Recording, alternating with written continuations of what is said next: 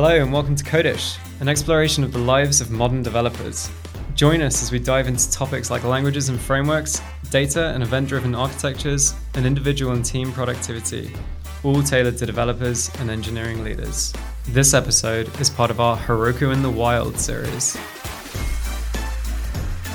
Hello and welcome to Codish. Uh, we got another great episode for you today. We're going to be talking with some engineers behind Trailhead today. Uh, and what is Trailhead? Well, I'll let, I'll let our guests answer that, but first, let's do some introductions. Uh, Tyler, can you tell us a little bit about who you are, uh, what you do, what you work on, and um, any other little snippets or nuggets that you want to share about yourself? Sure. Hey, my name's Tyler Montgomery. Uh, I'm an engineering director on Team Trailhead here at Salesforce. Um, been with the team for just a little over three years now. I'm a remote employee. We have a distributed team, so we have people all over the place. Um, yeah, before uh, I got into engineering management um, several years ago. Before that, um, build, you know, spent a long time building apps in Ruby and JavaScript and Rails. I still want to be an engineer, but uh, doing the management thing now. So you gotta have people, people organizing the people. Uh, so Sean, how about you? Who are you? What do you do? Yeah, um, I'm Sean Russell. I'm a principal engineer uh, at Trailhead. Um, I've been with Salesforce for three years, and uh, before that, I actually worked with Tyler at Living Social. Um, I've played m- many roles like throughout my career, but uh, right now, I'm full stack with a focus on U I. Um, I'm working with Trailhead's design system right now, um, and I'm a huge fan of Heroku. I've been uh, using your product since twenty ten pretty regularly. Oh, well, thanks. I think I'm I'm similar there. Even before I started working at Heroku, I looked at my like looked up my creation date in the Heroku database, and it was like the end of two thousand nine or two thousand ten or something like that. Um, what uh what what programming languages have you had like professional experience with, Sean? Yeah, so uh, I've been programming professionally for a while. So I started, um, I think my first paying gig in two thousand three, and it was P H P because that's what everything was back then. Right, um, Java or P H P. Yeah, yeah. I even uh, did a little bit of A S P pre dot net, mm-hmm. which uh, I've put out of my brain. Um, yeah. So, uh, but I've been working pretty pretty much narrowly with Ruby and JavaScript since uh, two thousand nine. It's really my preferred stack. Cool. Um, so how about how about let's answering what is the, what is Trailhead? Um, Tyler, what is what is Trailhead like from an end user's perspective? So it's a hands-on learning platform. You come in, you learn about all these different subjects, and you can actually test out your knowledge um, on a real Salesforce environment um, to figure out how to do some stuff. And so um, I would have loved this back in the day, trying to work with Salesforce data and trying to work with Salesforce A P Is um, yeah. as a as a Rails developer, Ruby developer. Um, and we didn't have that then, and so now it's it's pretty powerful to be able to you know integrate this business data um, that a lot of companies have in Salesforce with your you know cool apps that you have on Heroku. Um, and so um, you know so we really see it as a way to empower you know everyone to you know how to use Salesforce better and how to really take advantage of all everything that you know Salesforce has to offer. So yeah, it's really a lot more uh, fun and interactive way of learning something than reading documentation. We have content even about learning Git and Swift um, and other technologies on there. It's not just Salesforce. Yeah, yeah. Agile. I think um, um, Atlassian, we have other partners. Atlassian and GitHub have contributed content. Apple has Drucker. contributed content. So it's not, yeah, it's not just about Salesforce. So now we've kind of expanded beyond the kind of the Salesforce ecosystem, and the, our partners are starting to see like, hey, this is a really interesting way for people to learn um, and started contributing. You know, that's yeah, well. That's interesting. The uh, I think there's something uh, maybe you know maybe this you, you know this, but I think there's something really powerful in in what in what you folks have figured out in that um, the technology industry or technology world, whether that's a Salesforce developer or a Salesforce admin, um, kind of as the examples of of that. Um, you know, presently there are a lot of like barriers for people to get into technology. Um, whether that's co- very complex documentation or, um, you know, uh, I don't know, like a male-dominated culture um, who communicate like in a mail way or in way that in, in ways that mails kind of identify with. Um, I think it's pretty pretty interesting and cool what Salesforce is trying to do here, um, has done, and trying to do as like as other topics outside of Salesforce are, are added to this um, in in just making technology and building technology more accessible to to others. So. Yeah, um, that's that's, that's our cool. was one of our big values, is trying to you know empower everyone. And there's a bunch of great stories. You can go on trailhead dot salesforce dot com or make it easy trailhead dot com. You can read through a bunch of the stories that we have for you know people making these transitions, and um, you know it's really cool to see people go from non-technical jobs within a year or two to you know these really well-paying technical jobs. And that's why I love doing it every day. That actually is a good good point to build cool stuff or helping people build cool stuff, because like that's kind of a mission or a value of Heroku too, to help developers build cool stuff. Yeah, it's been really uh, useful for us to to be there. Um, but yeah, Trailhead is built on on Heroku. Um, we have a number of, you know, we have a number of pipelines. I was trying to count them up. It's like too many to count now quickly. um, but we have a number of applications all running on uh, mostly Ruby on Rails. We have some JRuby apps. We have some Node apps. Um, nice. Kind of all running on, on Heroku. So it makes it really easy for, as we've grown over the last five years, to really try things out and try and figure out how to expand and, and how to how to get bigger, because this uh, this was a side project that got out of control. Um, yeah, I was just going to ask that before we go into kind of like the more deeper technical pieces. The uh, yeah, how did how did Trailhead start up, or where did the idea come from? Yeah, so. Um, so b- before Sean and I's time, uh, this is about five years ago now. One of our developers, evangelists, uh, Josh Burke, he's still with the company. Mm. He, um, yeah. you know, he's going around the country, and you know, as developer evangelists do, they go teach classes, they show up at user groups, they go to conferences, and he wanted a way to know what level of Salesforce skills that the group he was presenting to or the class he was teaching had before he got there. He just wanted a way to test their knowledge, and so he fired up a little Node application um, to connect to the Salesforce A P I. So you'd sign up for what we call a developer edition. So it's it has all the same seed data in it. You go sign up for it, you grab it, it's yours. It has a couple logins, and then you uh, OAuth with his app, and then his app can use the Salesforce A P Is to test your knowledge. And Uh, like you could do simple things like, hey, go log in and make Chris an admin, uh, you know, create a user and make Chris an admin on on the Salesforce instance. And so you come back to the application, you click, you know, check the challenge, it reaches out to the A P Is and um, nice. It says, yeah. oh, nope, Chris isn't an admin, it's the wrong license type, or, and then you go back in and you fix it, and then, yeah, you pass, you win. And so so Josh showed this to some of the other developer evangelists. They're like, this is awesome, we need to make this into a, into a, like a thing, we need to make this real. So. So they got in a room, they said, okay, and we're going to debut this at Dreamforce, which is our, you know, Salesforce big conference in the fall. And I said, that's in uh, six weeks. Ready, set, go. And oh um, so they, they did an initial sprint. And that's how we ended up on Heroku, was developer dot salesforce dot com uh, was already hosted on Heroku, was already a Rails app. And they said, well, you know, we can, this is a prototype, essentially. We have a prototype in Node, but we already have this thing running. We already kind of have all the U R Ls, all the stuff hooked up. So let's just build it. So it lived at slash trailhead on developer dot salesforce dot com. And it was a Rails app already on Heroku, because it was just easy to get something up and running on this in six weeks. And that was kind of the the constraining factor there. And uh, so they they spiked on it, they got it done, and they shipped it for Dreamforce. Uh, they had one slide in the developer keynote announcing it. Um, and that was it. And it was just kind of like, okay, we'll see what happens. So from there, um, so, you know, we talk about you earn badges on Trailhead. Uh, mm-hmm. Over the next year, so I was in twenty fourteen, so we had eleven badges when we launched. Um, and over the next year, um, three hundred thousand badges were earned uh, in the community over the next year. So it just kind of caught fire. And it was like, wow. Whoa, this is crazy. So at this point, you know, we earned three hundred thousand badges in all of twenty fifteen. And fast forward, um, we're doing more than six hundred thousand badges a month. So the scale we've grown is just, you know, more than ten x in, in the last couple of years.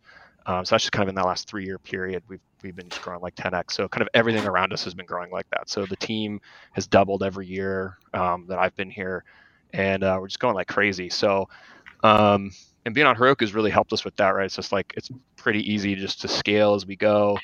Um, not that it's been easy, you know, scaling a web app and growing is not not easy. It it can be really difficult. So that's kind of the genesis story. That's where kind of where it came from. That makes sense. I was going to ask, yeah, Sean, about um, about scaling. You know, of course, many people know that, yeah, it's easy to just drag a slider or run a C L I command um, or make an A P I call to horizontally scale. Or you could even do similarly, like vertically scale. Um, going up dino size. But I imagine there's other things, or there's always other things you have to do to scale. It's not always that simple. Um, what are what are some of the other other things or other challenges you faced in in scaling? One of the things that, you know, we've struggled with in a lot of uh, it's kind of typical Ruby on Rails applications is uh, you know, n plus one queries. Yep. So you got to make sure that you have good um, developer practices and to uh, limit those and good monitoring. Um, we use New Relic uh, to catch those early and mm-hmm. and uh, stomp them out. And then uh, once you got that under control, you know, um, it's looking at request queuing, making sure we're provisioned correctly, um, and that our Puma configuration is adequate and appropriate, and um, our garbage collection is, is tuned in. We look at object allocation, things like that. You know, it's all kind of kind of standard like Ruby on Rails best practices that w- that we have to think about. Our app is uh, relatively ordinary, so yeah. uh, thankfully, uh, and it's really nice with uh, Heroku. Our developers, um, everyone knows it when they join our, our team because it's so ubiquitous in in the, in the Ruby and JavaScript community. Uh, yep. So that's that's been really great. People come on board and they like.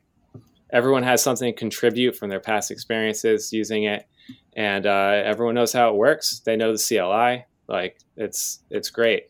Yeah, um, you were even saying uh, to me earlier that one of you know when you saw that that they were using the Trailhead was using Heroku, that that was a, a positive from like a, a hiring perspective. Yeah, uh, at least for me, it was a big positive. So uh, I worked at a startup.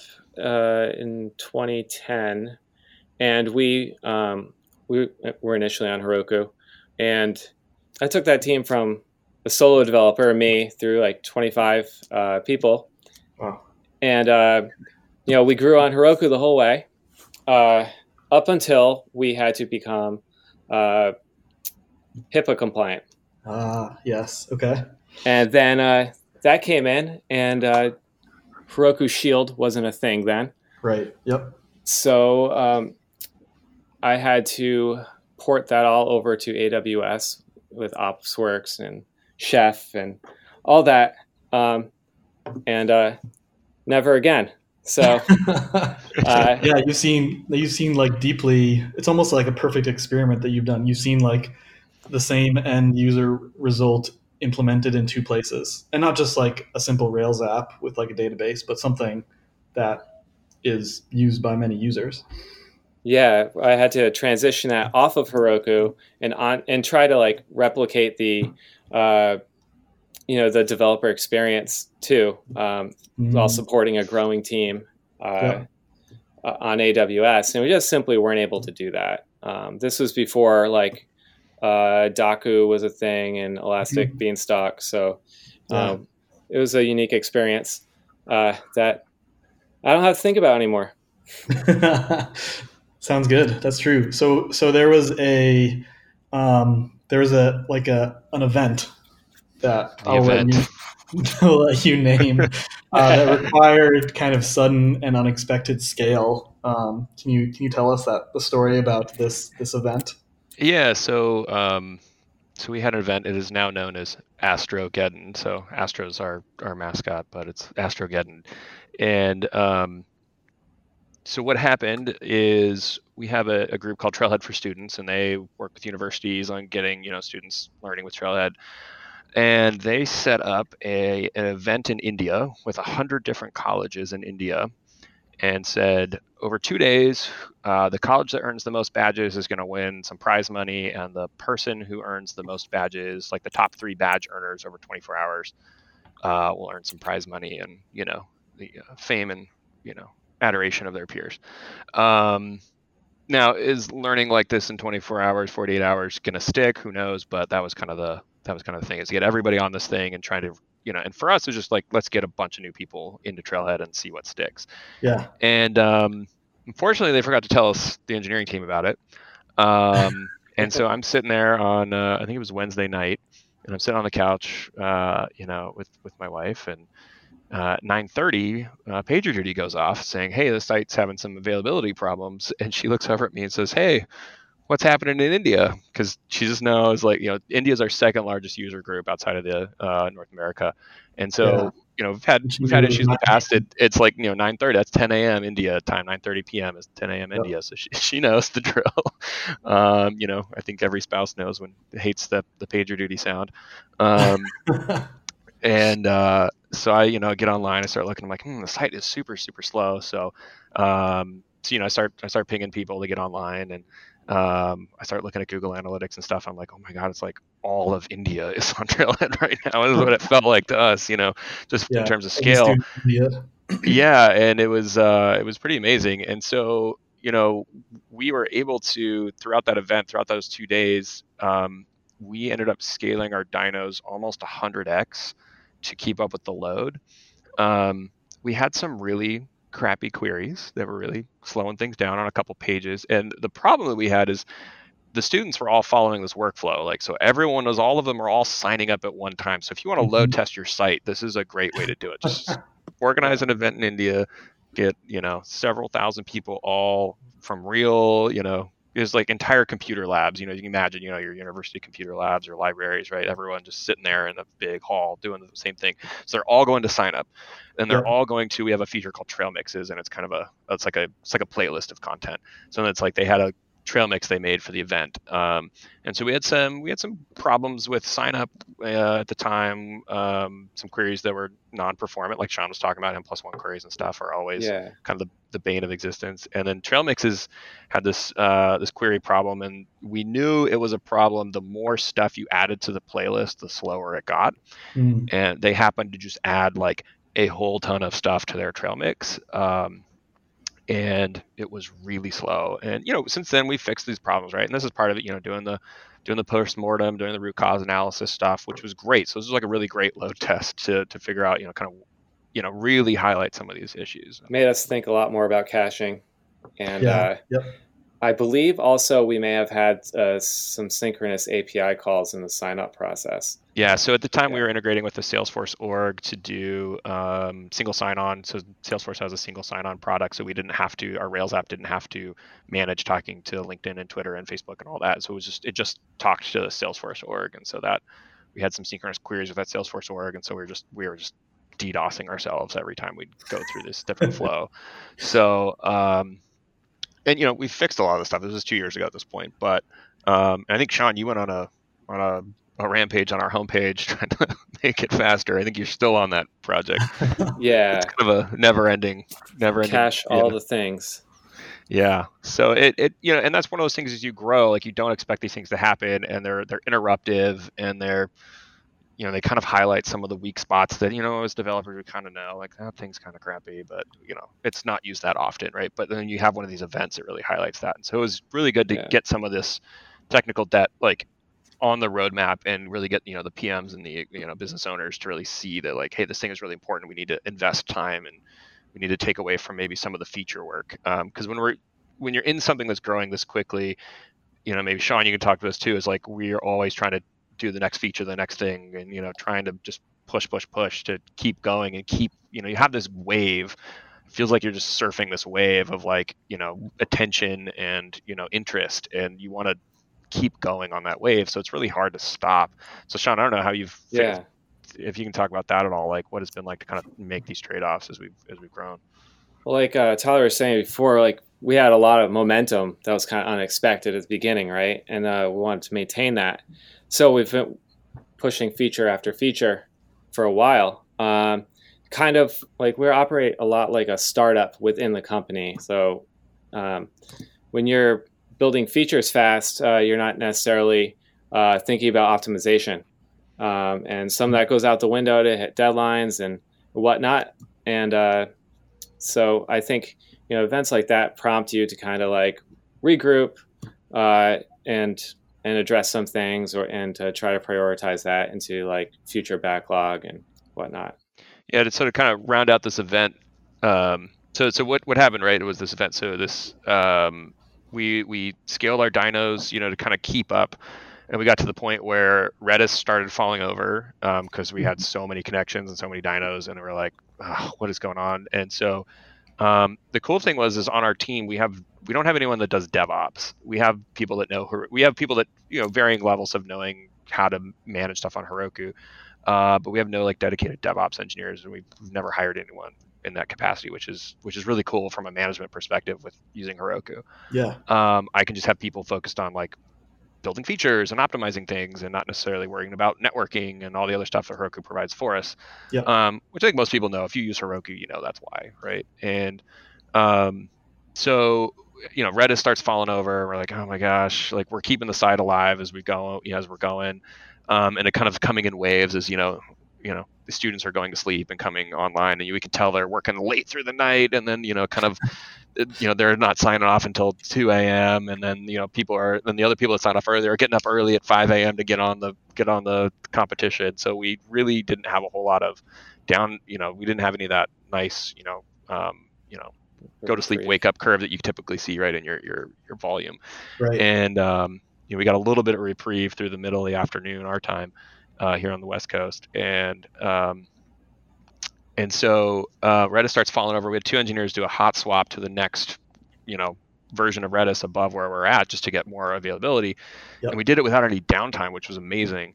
Um, and we kept the site alive. And then we got to the point where we had scaled out, and we were literally having problems with, you know, Postgres connections and, you know, connection pooling. And then it was like, at that point, we're like, okay, we're doing everything we can to keep the site alive. And, um, you know, our, our technical architect made the point of like, at this point, you know, most apps would have just said, we're just, we're turning off and we can't complete the event. Like, you know, just please just stop. Right. And we were able to get through it and we were able to get through it and people, the site was slow, yeah, but we were, we were able to survive it. And then afterwards, you know, the traffic went away and then we were able to scale everything back down. So there's no, you know, I've talked about this before with Heroku, there's no huge capital outlay for us. I'm like, we've got to buy new servers and rack them as fast as we can. Like, yeah. you know, and then the know. traffic goes away and they just sit and there. The traffic goes away and you're sitting with this monster server that does yeah. nothing.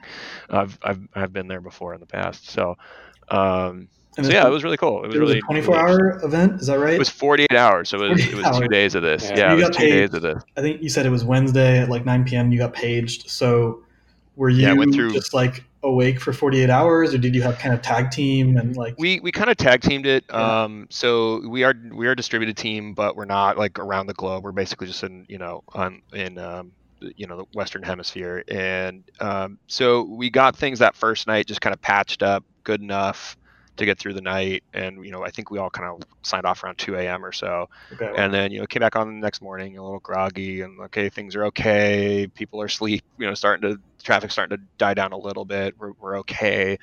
And then it kind of picked back up the next night, that Thursday night. Um, it picked back up a little bit more. And so I think we were online till you again two or three a.m. that night. And then we kind of called it. We're like, okay, Postgres is having problems. We can't do a, we can't do a zero downtime swap of our Postgres instance at this, yeah. where, with where we were at at that point. And so it was like, okay, good, good enough. Like we've gone one hundred x. I think right. that's all we can do at this point. Um, so we said, okay, it's good enough. And, you know, um, you know, if PagerDuty and stuff's going off throughout the night, we'll just, we'll keep an eye on it, you know, make sure the site's still available. So we're looking at, you know, different, you know, we have little pings and stuff to make sure the site's alive. And yep. those were working. So we were happy. I'd be interested to see how it would have performed if we had auto scaling enabled and we were on a bigger Redis instance to begin with, like how much we would have noticed. Yeah. Does that, well, and I'm curious, like from that experience, um, has that kind of informed like either explicit policies or kind of implicit um, uh, buffer that you kind of maintain in your in your uh, infrastructure services in some way so that it can absorb an event like this, or maybe, you know, even something smaller? Um, or do you think about like, you know, when when Dreamforce happens, maybe everybody stops visiting Trailhead when Dreamforce happens because those are all your users. But yeah, our users all come to San Francisco. But yeah, I was wondering at, at any Salesforce events, like, are there big um, spikes that you have to kind of prepare for ahead of time?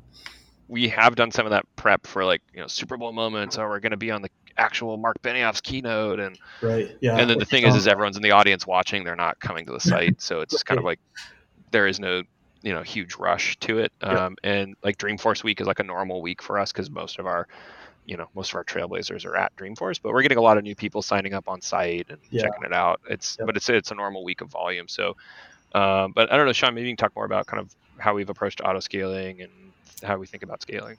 Yeah, so I, I believe we're a bit over-provisioned right now, probably, just in case um, there's uh, so any events that weren't communicated. Uh, however, um, I actually am not positive if we have auto-scaling enabled at the moment.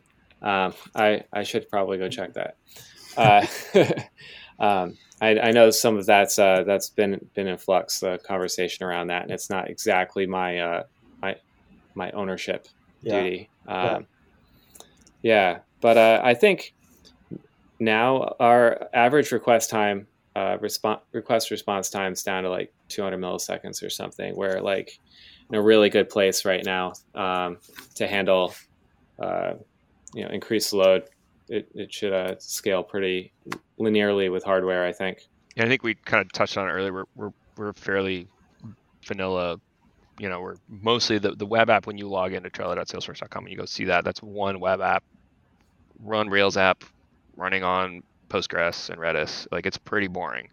Um, you know, I know we said we keep Trailhead weird, but on the engineering side, we like to keep Trailhead boring, and we didn't always do that. It was, you know, we had all kinds of add-ons, and you know. The developers were trying all kinds of stuff early on. We had CouchDB and we had Memcached and we had all these add-ons and stuff. And, you know, over the years, what we've done is we've really tried to standardize on the tools that Heroku provides because we know that one, they're good and they're probably going to solve for most of the problems we're going to have. Yep. Um, you know, Postgres is pretty darn good and Redis is pretty darn good and Kafka is pretty darn good. We haven't even implemented Kafka yet. We keep talking about it. We keep trying to find use cases for it, but you know, we're, we're, uh, you know, we're getting there and we're, as, as we grow, but we've really, and what allowed us to survive Astrogeddon is a few months before that, we had actually just gotten off of, uh, we had a Memcached, uh, Memcached provider and they were having availability problems. We had this weird piece of code that if it couldn't load, um, it was trying to store JSON in Memcached, which not necessarily a great idea. Um, yeah. And sometimes the JSON document was too big to fit in the one megabyte yep. limit for a key on Memcached. And so the code, if it couldn't fetch back all of the different pieces, like so it would store it in multiple, you know, multiple key values to, to it would chunk up the JSON. Okay. And if it couldn't fetch the whole thing back, then it didn't have a JSON document to parse. So it would just say, it was really funny. It just would say, delete everything and start over. Yeah. And then it would fetch the documents from CouchDB because we were on a shared hosting thing for CouchDB. And so it had really huge variability. And uh, so we were like, okay, just cache it. And so they were, you know, the developers at the time decided to cache it in Memcached. And so this Memcached provider, um, they had, they would have these like millisecond outages. And so it just depended if we were in the middle of fetching one of these large documents, it would end up just deleting everything from Memcached and starting over, and they would spike all the traffic over to CouchDB, and then it would just slow down the whole site. And so we had just worked on, a few months before that, moving everything, all the caching into Redis, uh, and moving a lot of that data that was in CouchDB. We had worked on moving all of that into Postgres and putting some A P Is in, up for internal for our publishing system. Our publishing system was writing everything to CouchDB, and then we'd have a script that pulled it into Postgres, and so we moved it. We, you know, did the thing, right? Put an A P I in front of it, have a nice interface, and then nobody cares what's behind the scenes except for us. And so we were able to do that. So during this event, we were able to do the hot swap on Redis, and we were able to just keep pushing Postgres as far as we could possibly take it, um, which was cool. If we would have, if we hadn't done that work, we wouldn't have been able to survive that that incident. So, um, yeah, that so that's been, been kind of problem. Yeah, and the other thing we've in, and we're we're starting to make this change. You know, this future growth that we're we're working on is trying to change into being an A P I first organization. We've just really relied on being just a web app. But as things have been more complicated and more complex, as the team has grown and as our what we need to do has grown, um, you know, we're focusing on how do we, you know, we're starting to go down this road of microservices or just services and services talking to each other. So we've really had to enable that, like say, okay, services have to respond within a certain amount of time. So like two hundred milliseconds is kind of just our or max, you know, because you have chained multiple services together that can right. become a really long request. So um, so we're starting to make those changes as an organization and, and really relying on, um, you know, setting some of those policies because we know some of the stuff's going to happen in the future. Yep. Um, yeah, makes so, sense. You know, There's definitely planning a, for spikiness is good. Right. I, yeah, totally. Well, that's the, uh, I feel like it, there are waves that come in the kind of keep keep your keep your stack or keep your technology boring Um, ethos where it kind of comes and goes, right? Because I think as you know, many developers um, and the way that other like cloud providers kind of market their stuff, it's like, oh, it's the new shiny thing. You got to try it out. Like it's the new block storage service or the new um, uh, Elastic Cache service or the new, um, I don't know, what, whatever they are, all these, you know, all the other cloud kind of infrastructure providers are constantly pumping out new services or new things to use, A I, like like image uh, classification things. Um, and we want to use them. Like we want to use the new hotness as a as a developer, but there's kind of I see it I see it coming in multiple waves and kind of in like different developer communities. This idea of that's great, but like keep production boring. Um, like have your have your yeah. stuff in production be boring. Don't don't get too fancy. You know, maybe another um, kind of analogy of that is in the Ruby community, where like with Ruby you can do all this crazy metaprogramming, but do you really want to do that and want that in production so that you or someone else has to debug that when something goes wrong? Um, I don't know. Have you run in, run into that, uh, Sean, at all? Yeah. Either, either one. Yeah, I feel like you really uh, want to be pragmatic. Um, you want to use um, the stack that's going to keep your team productive um, and not just like follow the shiny. Yep. Um, and uh, that's that's kind of what we're doing. And, you know, Ruby on Rails, like, it might not be the newest thing, but it's not the oldest thing either. And right. Ruby is definitely a pleasure to work with. Yeah. Um, yeah. And to your point about the metaprogramming is, uh, I'm not someone who wants to uh, work with people who who get all over that either. So yeah, yeah, yeah. It can make your life. Um, their intent wasn't to make your life stressful, but it can when when that suddenly is like a huge a huge problem because uh, it's so much harder to debug. Yeah, at but, some point it's uh, people showing off how clever they are, you know? Right. We also have flexibility too in that where, you know, the, the, the tools that we're choosing and using on a daily basis, you know, everyone's trying new stuff, wants to be more productive. And so we do have some freedom to do that. And as a manager, it's it's important to, you know, empower your team to explore, but it's also important to remember, like, we got to support this thing in production. And I've been on plenty of projects that have been just sunk because of this, you know, yeah. It's like, oh, let's try this new cool thing. And it's just like, now we're spending all of our time figuring out what's going wrong with this new fancy NoSQL database and like why it's performing weird on this version of CentOS and whatever, you know, that's just like, yeah. It's not fun. It stops being fun after a while. It's fun at the beginning and then it stops being fun when it's, you know, in production and it's, you're up all night trying to deal with it. Yeah. Um, but you can't, you can't use the new thing or the next new thing. Yeah. You have to maintain. Yeah. It. And we're right now we're working on a new project where we needed, um, there was like no support. Uh, there was no Ruby support for uh, this this this um, project we're working on, and there's really great support in the Java community. So we're like, okay, let's can we can we get something to work in JRuby? Mm, uh, can yeah. we pull in this this package and make it work? And you know, we're using a little bit of metaprogramming in Ruby to make it easier for all the other developers on the team to be able to contribute in Ruby, but yep. not have to worry about JRuby and Java and having to know all that because most of our team are Rubyists. You know. Yeah. Um, And so that was really cool to be able to do that. You know, we got some great support from folks at Heroku and trying to set up our first JRuby instance and how to run with that and, and getting that going, which was which was cool. Um, and it was cool that we could, um, but we you know had to be real pragmatic about it. It's not just, you know, it's not easy. It's not set and forget. You know, but it's also, you know, not just trying a new thing just to try the new thing. Right. Um, it's yeah. really to solve a specific problem that we're having and and.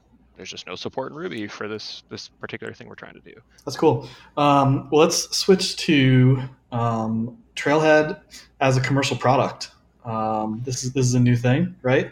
Yeah, this is a new thing. We just we just launched back in March. Uh, we just G A'd um, my Trailhead, um, which is cool. So now you can you can have Trailhead all to yourself and put all your own content in there and.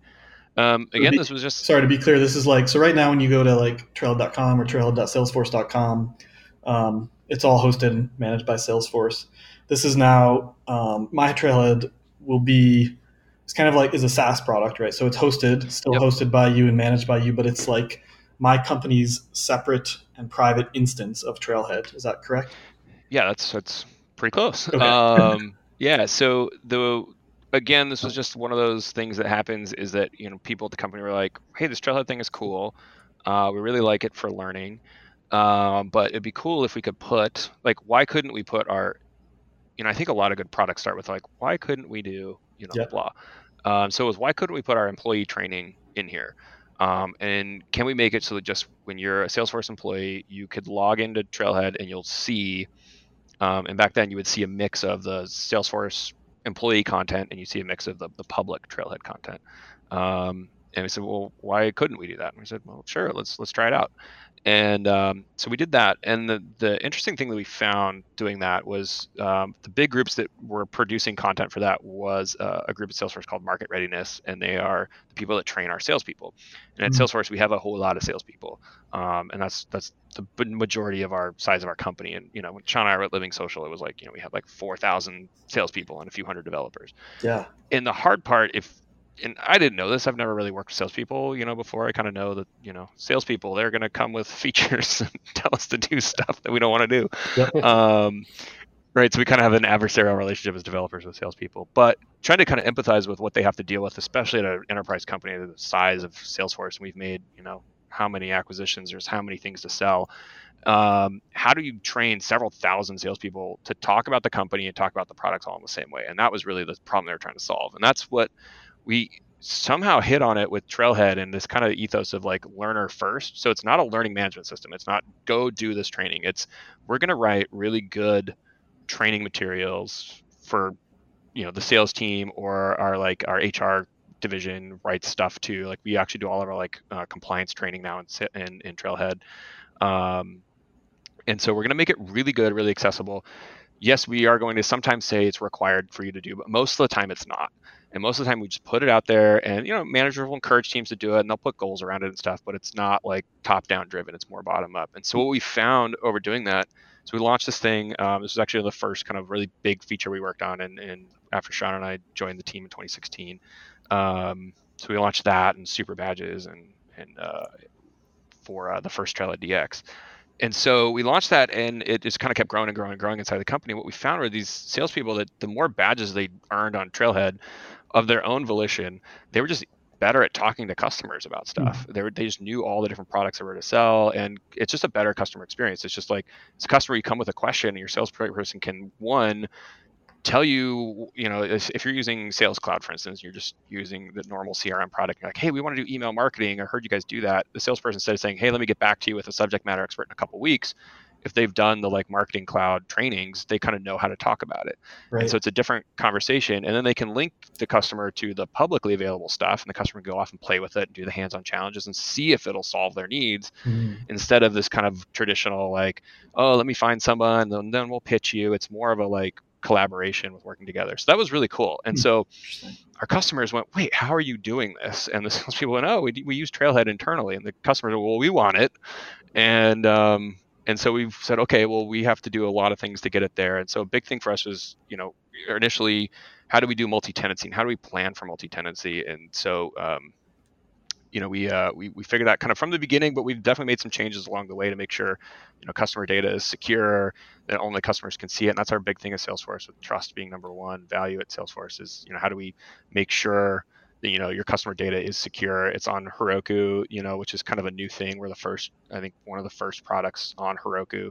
Um, and so that's been a really cool thing for us to do. And to launch a product at Salesforce on Heroku has been a really neat um, kind of partnership between kind of the, the two worlds. So yeah, so that's how it's been going. And then so the last couple of years, it was just how do we, you know, implement this thing so our customers can use it and make it easier to create content and, and you know, develop it and release it and um, and all those kind of pieces that we just kind of piecemealed together and duct taped together to get it to work internally. It was how do we productize that whole process? And that was a really long, it was like two year journey for us to do that.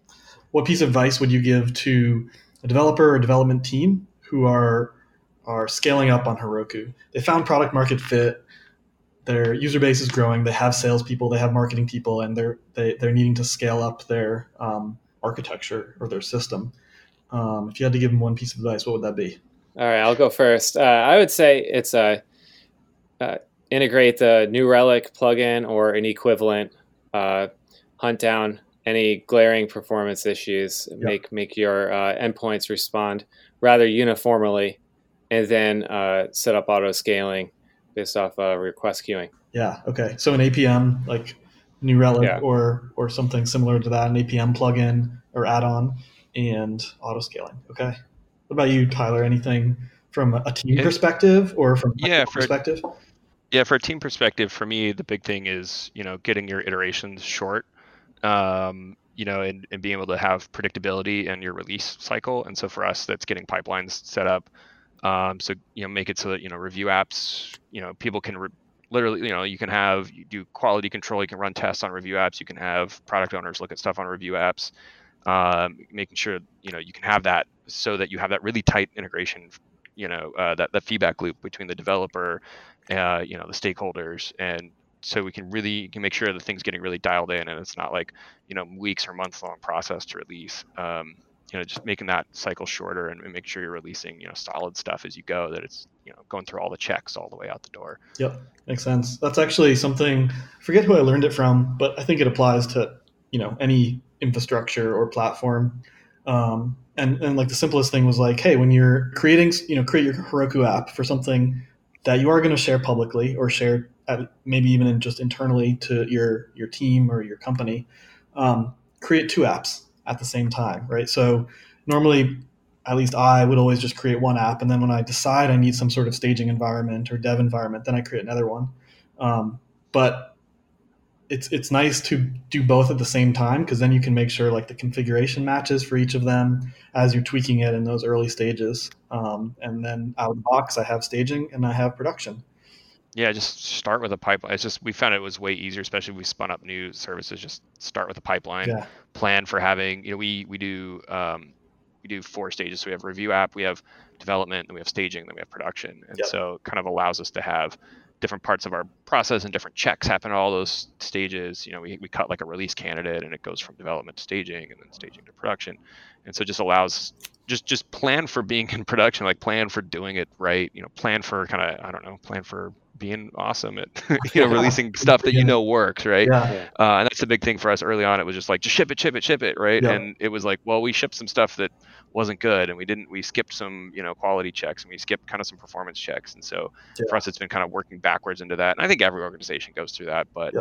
um, as we've learned, as we started spinning up new services, it's like, let's, let's just plan for that. Let's just get all the things integrated. Let's get, you know, our, you know, A P M hooked up. Let's get our, you know, monitoring figured out. So it, it dumps into Slack and to PagerDuty. We'll get that figured out first, because we know we're going to need that. Yep. Um, and then let's go, let's get that walking skeleton. We call it a walking skeleton. Let's get an app and a pipeline that looks like it works. Let's automate deployments. Let's, let's do all that stuff we know we're going to need. So it's not like, oh man, we have product market fit, this thing's blowing up, and we're just going to have to put all that stuff to the side. Yeah. And that's what we dealt with for the first, you know, couple of years, is trying to get all those pieces working right. And it's way harder to do it later than it is to do it, to do it up front. Yeah, totally. I actually wanted to touch on review apps. Uh, yeah. Those those are so helpful, and they really were a game changer for, for our Q A uh, process. Um, as a developer, being able to uh, spin up a review app for a pull request, and then just send a link to the stakeholder, get validation, send a link to Q A to like, so they can run their uh, external automation against it. Yep. You know, you know, get it approved, and then, then merge up and move on, you know? If there's it's, problems, you can just fix them right then, right? And you're not onto another task. Yeah, it's the, yeah, it keeps that, it keeps you kind of in the in the flow or focused on that that issue, or helps you get back into the flow. You don't have to like switch branches and redeploy locally, or re like start up a branch locally. You can see this review app and push changes to it. Um, cool, well, thanks for joining us. Uh, it was great to have both of you on Codish. Yeah, thanks for having us, Chris. Appreciate it. Yeah. Really enjoyed it. Thank you. Thanks for joining us for this episode of the Codish podcast.